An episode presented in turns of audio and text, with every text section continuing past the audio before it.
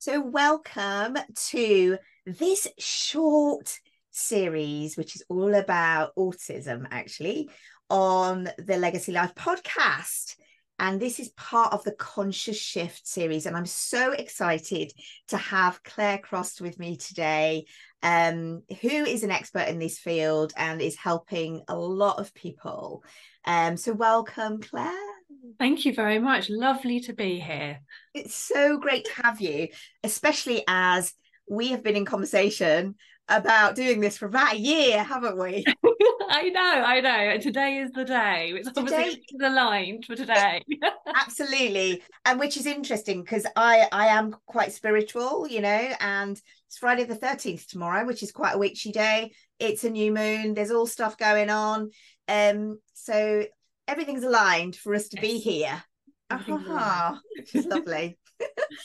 um yeah, I'm so excited to have this conversation because um I suppose from a professional point of view, I'm I have more and more parents who have children who are autistic or they think they might be and um yeah and you know I I, I have um within my own family I'm on a, on a journey with things as well and w- with this area as well with uh, you know in different generations in my family and things as well. So it's um yeah i think it's a a great topic particularly for this conscious shift series because i feel very much like there is a shift happening within our society that has been a long time in coming and is much needed for our awareness to change and i have noticed my awareness changing Mm. a- around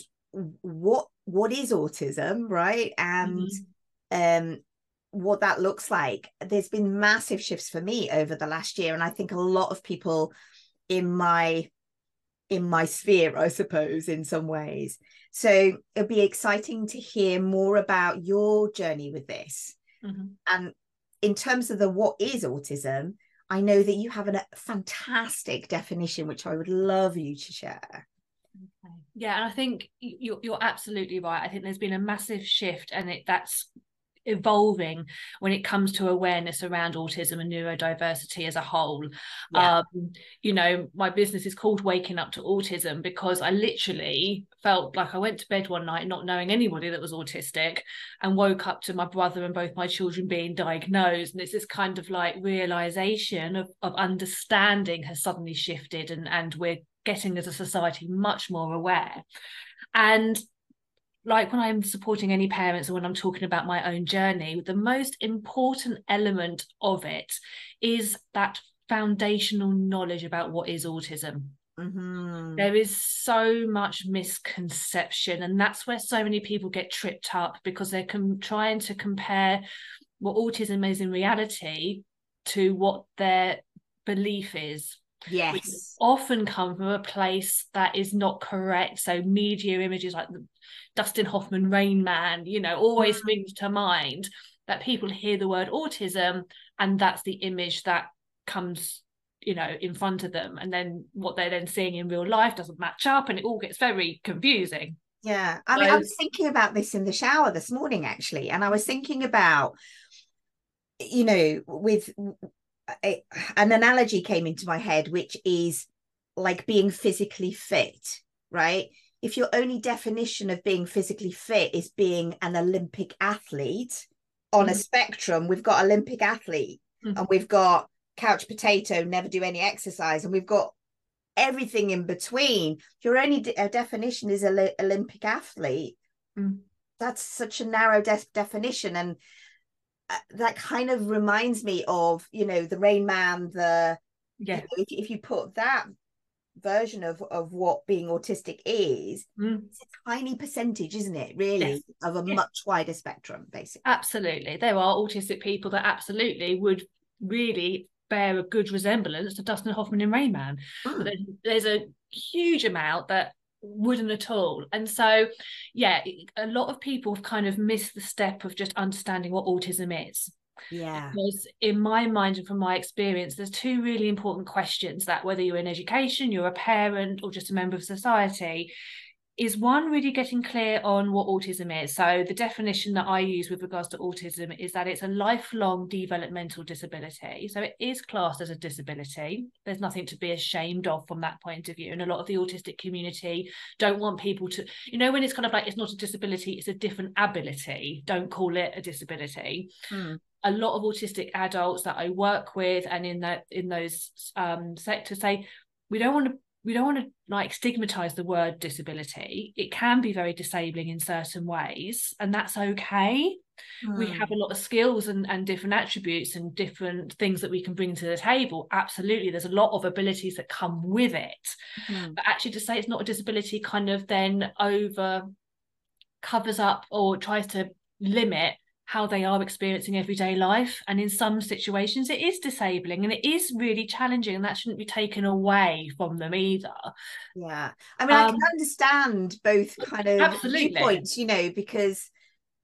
Uh, yeah it is you know it is challenging right it is yeah. um it is really challenging and uh, i can understand people not wanting to feel um well disabled right yes. feel yeah you know yeah yeah but I think when when it's always a kind of like look at it as a superpower.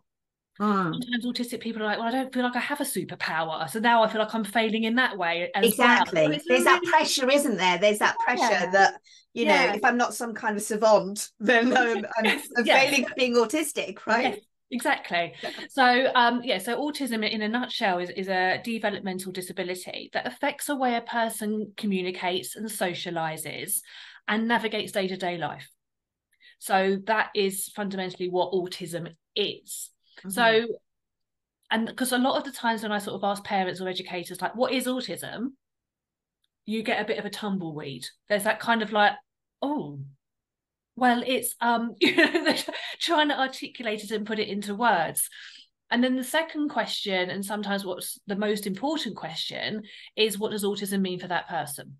Mm because that's it's very individual is. isn't it? It is. It's extremely individual. You know um, no two autistic people are the same like no two neurotypical people are exactly the same because we're, we're, we're talking about human beings here who and we're extremely complex things you know mm-hmm. um and that's where the issue comes from and i do find and that myself included when i was on the journey of understanding autism when my daughter was first identified as potentially being autistic is i kind of missed the what is autism because even 10 years now it's been since she's been diagnosed all of the professionals that I've seen, all of the assessments, um, everything like that, and then subsequently for her brother as well, no one has actually explained to me what autism is.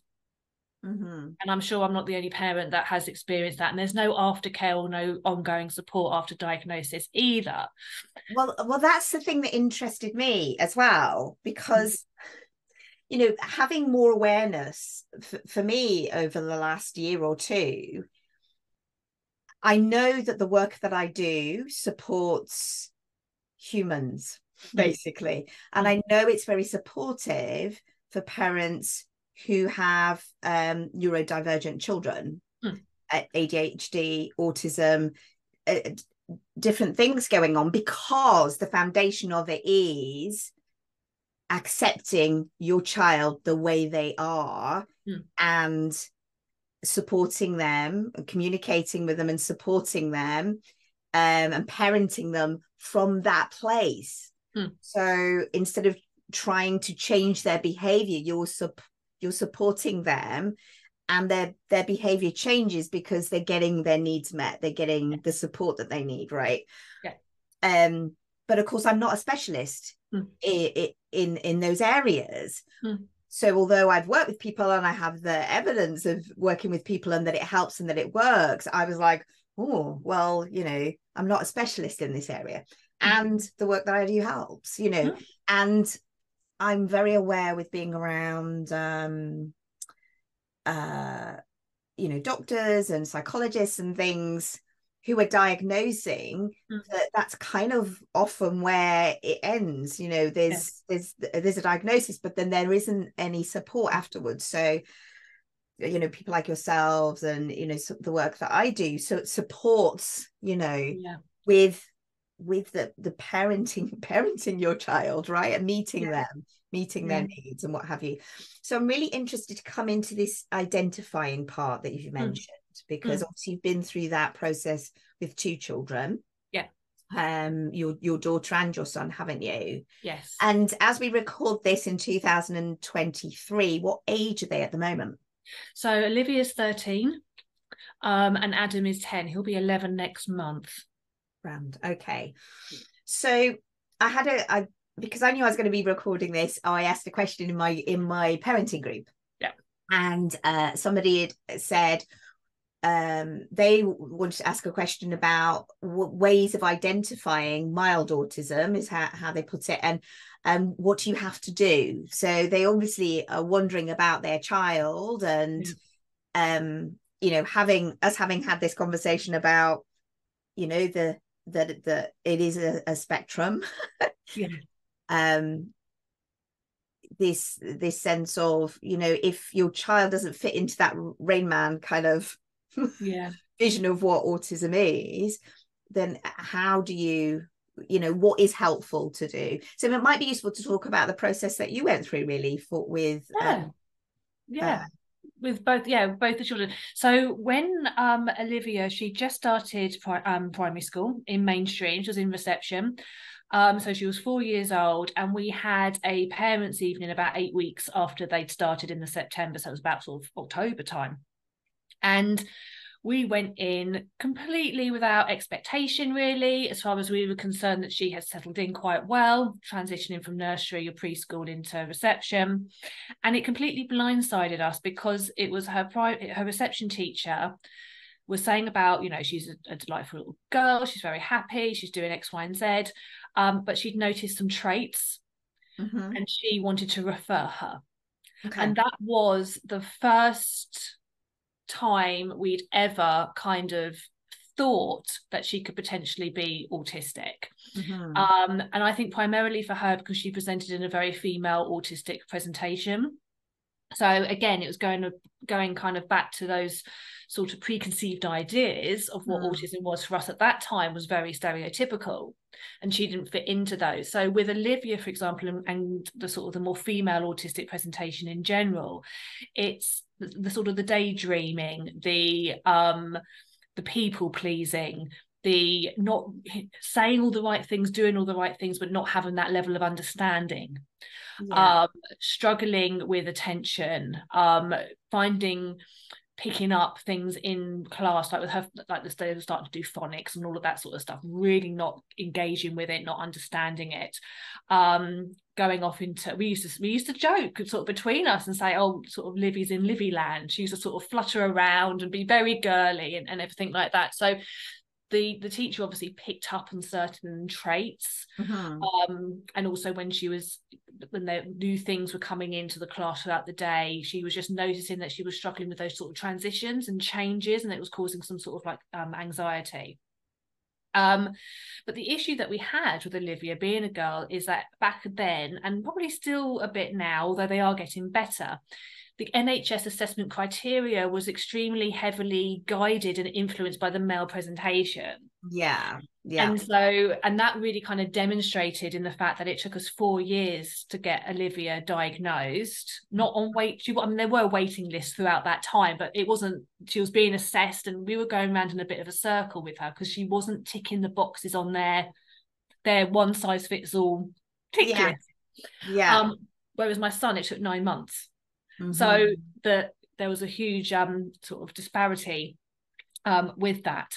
yeah So yeah, and then as soon as she got assessed in the classroom, that was the turning point. When she was being assessed in the clinic, in the hospital, she, as a lot of autistic girls are, um, they mask. Yeah. And uh, so uh, this this is interesting you saying about um you know getting um diagnosed in the in the class do you say the classroom or the hospital? Yeah, in the She classroom. actually got diag- they actually confirmed in their mind that she was autistic when they eventually went and um, assessed her in the school setting. and so that's really interesting because I know you know we'll, we'll talk more about masking and I think I let's maybe do that in more depth in um in uh, an, an another episode, right? Um, so we'll go more into masking with with that. But if yeah, if they're not, um, maybe I'll hold this question because you know if if they're not, if it's at home that they're showing all of this and not in school, hmm then that's really tricky, isn't it? It is it's really tricky. And i think the fact is is that with autistic girls is that they have this inbuilt desire and need to be liked and to be accepted and to be embraced. Mhm. autistic boys do have that as well some boys. It's not just girls but it's predominantly you see that more in autistic girls. Um and so it's this kind of protection. It's it's a really great tool that they have to protect themselves and they put it in place but it's often to their detriment in a Yeah. lot of Well, it doesn't help diagnosis, does it? it doesn't help them to be not- noticed and to be assessed and diagnosed quickly. Yeah. And also, what happens is, is we often find is that when autistic girls get to especially secondary school or into adulthood, and if they haven't been identified and properly supported, the wheels start to come off because they have a build up of years of masking Yeah. and they get to a point where they don't even know who they are anymore yeah. They have forever been somebody else. I mean, my daughter masks to such an extent, honestly, she would get an Oscar for it. I mean, if she's like, we went, I host a glamping break every year for autistic families. Mhm. And on one of the first breaks that we did, my daughter uh, made friends with a lovely little girl who was from Birmingham. Now, we're from the South. So there was a very like difference in our um, accents. Yeah. So she spent time with this girl. They got on really, really well. Just to show about the masking and how she will absorb it and kind of take on the persona of other people, she spoke in a Birmingham accent for 3 Mhm. days when we got home. Mhm, So mhm. she kind of morphs into who she is with um, to fit in Yes. Yeah. you know and so you kind of i think very much lose a sense of yourself it's this forever needing to put on this mask this armor and it's it's mentally and emotionally exhausting and like Uh, you were just I mean, it's- to- it's Go on. sorry it's it's interesting you know this this this with girls because um you know i've i've met quite a few people and it and it's like and it is i know it's the thing of you know obviously your business waking up to autism and um suddenly feeling like there's, all these people i kind of feel a bit like my eyes are more open so i'm meeting all these people right who yeah uh, have been diagnosed in adulthood and um and and that that um burnout Yeah. that often it's come after apps or them getting diagnosed has come after absolute burnout of masking for their whole lives or or they've experienced a, a trauma that's that's then um uh, really stressed their system actually because m- well my understanding is obviously if you're if you're working so hard masking all the time when you have something else major come up like a trauma Mhm. then it's it's very hard to continue doing that right Yeah. because yeah these totally traumas come up you know. totally and, it, and it's a really really serious and um you know prominent issue that we have at the moment in society with autistic women you know a lot of adult women have potentially been misdiagnosed their whole life as being Mm. severely like severe anxiety um or depression bipolar, yeah depression Yeah, bipolar um borderline personality disorder because they're like presenting as two very different people whereas it's one's the mask one's where the mask has they've had periods of time when they've had severe burnout and shut yes. And it's like oh they're bipolar or they've got borderline and i'm not saying that they haven't. What i'm saying is is that there's a lot of autistic women that have been misdiagnosed Yes. when actually they're autistic who've been masking for their whole entire lives and they've now collapsed or yeah. they've periods of where they've had huge major burnout or shutdown. Um you know and statistics really do resonate as well and showcase the, the severity of it you know sort of yeah. the mental health impact that that can have. Yeah that's huge isn't it? Um Mhm. So you know to kind of wrap up because I, I do Hmm. want to separate this out although i find it really hard because it's so natural to go into other topics isn't it or other Yeah. areas um is what what do you feel is vital for people to know about the female presentation um, with their girls and, and women as adults as well? Mm-hmm.